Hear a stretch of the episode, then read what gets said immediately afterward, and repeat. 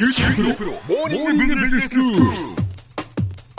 今日の講師は九州大学ビジネススクールで世界の経営環境の変化について研究なさっている村藤勲先生ですよろしくお願いしますよろしくお願いします。今日は先生どういうお話でしょうか？今日は日産のゴーンさんの再逮捕という話をしたいと思うんですけどね。はいゴーンさんってどういう犯罪で逮捕されたり起訴されたりしてるか知ってます？えーまずは自分の報酬の虚偽記載ですよね有価証券虚偽記載罪と。はい。それから特別背任、特別背任ってのがえー2つくらいありますよね。ああありました。一つがサウジルートってやつ。はい。で最近のがオマーンルートってやつ。はい。で最初に去年の11月に逮捕されたのが有価証券虚偽記載罪はい。の一つ目。えーえでその後に、まあ、虚偽記載罪の最初のやつを起訴してそれから再逮捕して最近の方の有価証券虚偽記載罪で再逮捕してサウジルートの方の特別背任罪。で逮捕してで今年の1月になって地域起訴ってしたわけですよ。全部まとめてーえ。ー一つの裁判で争おうと、うん。そうやって有価証券虚偽記載罪2つと特別背任罪1つサウジルートえーで起訴するというのが決まったところでね裁判所が保釈しちゃったわけですわ。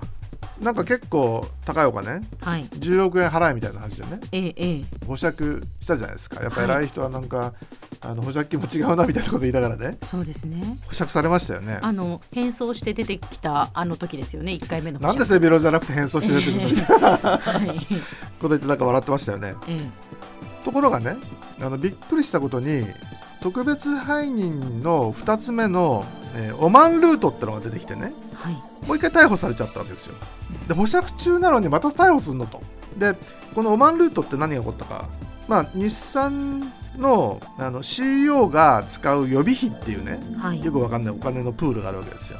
で日産子会社からオマーンのゴーンさんのお友達の会社に SBA っていうね Suhail Bahwan Automobiles っていうのがあるんだけど、はい。えー SBA に CEO 予備費を15ミリオン US ドル送金しましたと。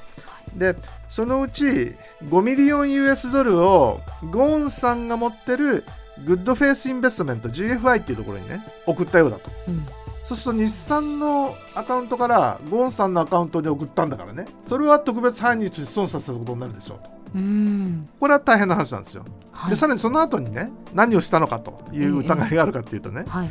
GFI から奥さんのキャロルが代表を務めるあのバージン諸島のビューティーヨットうん。とかね、息子が経営する将軍インベストメント。あたりにお金がどうも行ったようだと。すごい企業名ですねしかしいったその疑いがかかってるわけですよ、はいはい。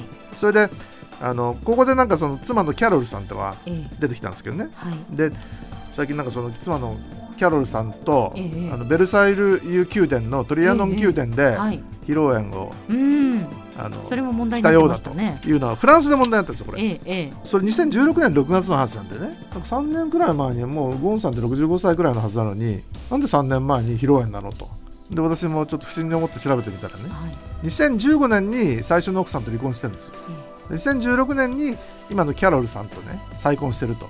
どうも不倫がバレたもんで初めの奥さんと離婚して今度の奥さんと結婚すると。なるほど。まあ再婚相手とおその披露宴をベルサイユ宮殿で開いたということですね。うんでもその時にええ。そのベルサイユ宮殿で開いた時のお金をどうもルノーが払ったらしいっていう疑惑があるわけですよ。うんはいはい。でキャロルさんはそんなことない私が払ったみたいなこと言ってるんでね。ええ。これもその事実かどうなのかね。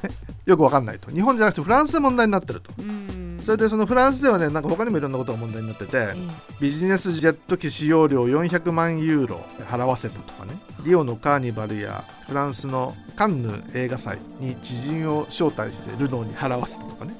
とかレバノンの文化機関に寄付したとかね。ええルノーに寄付させたんですよ自分じゃなくて。結局だから そのまあ公私混同も甚だしいのではないかという話がたくさん出てきているという犯ことですよね。罪かどうかは別にしてねええ。公私混同してんのはどうも間違いないと。うーんなんかあのいくつかについてあのゴンさんは返せばいいんだろうみたいなことブツブツつぶやいてるらしいんだけどはい。そういう問題じゃどうもないんじゃないかと。だからそういう意味じゃその日本だけじゃなくてねフランスでもあのゴンさんはかなり見放されてきてると。うん。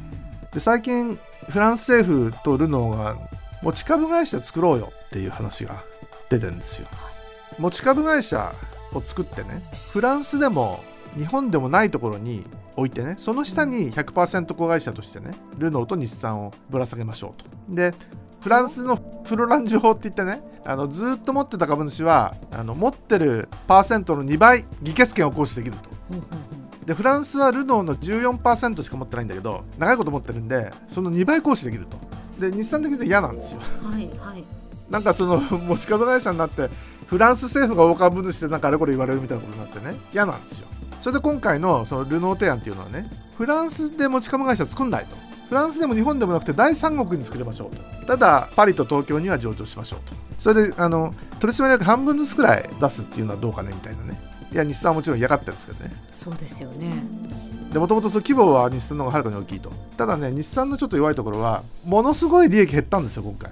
4 5 0起こったところなんですよ。ええ。でもうね利益はねルノーの方が上のくらいになっちゃってるんですよ。うんゴンさん突然いなくなって大混乱してる中でね販売も落ちたりとかねいろんなこと起こってるんで日産の業績が悪いんですよ。ということでこの持ち株会社作りましょうがね一旦なんか消えたかと思ったらねまた最近出てきてるんですよ。うん。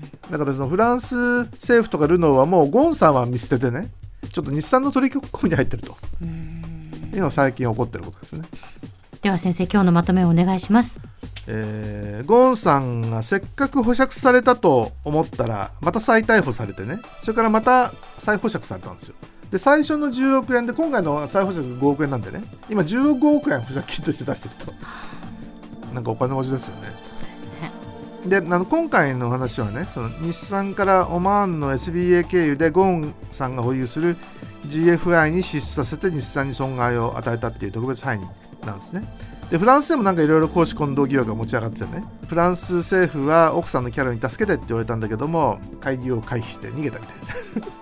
であの4月の臨時株主総会でゴーンさんは取締役を解任されてルノーの会長のスナールさんが取締役になったんですけど、まあ、ルノーフランス政府は持ち株会社提案を今出してきたと。で日産の業績が今ちょっと悪化してるところなんでね。ちょっとこれからどうなのか。ウォッチしなきゃいかんと。いう状況ですね。今日の講師は九州大学ビジネススクールで世界の経営環境の変化について研究なさっている村藤勲先生でした。どうもありがとうございました。ありがとうございました。さて QT プロモーニングビジネススクールはブログからポッドキャストでもお聞きいただけます。QT プロモーニングビジネススクールで検索してください。お相手は小浜もとこでした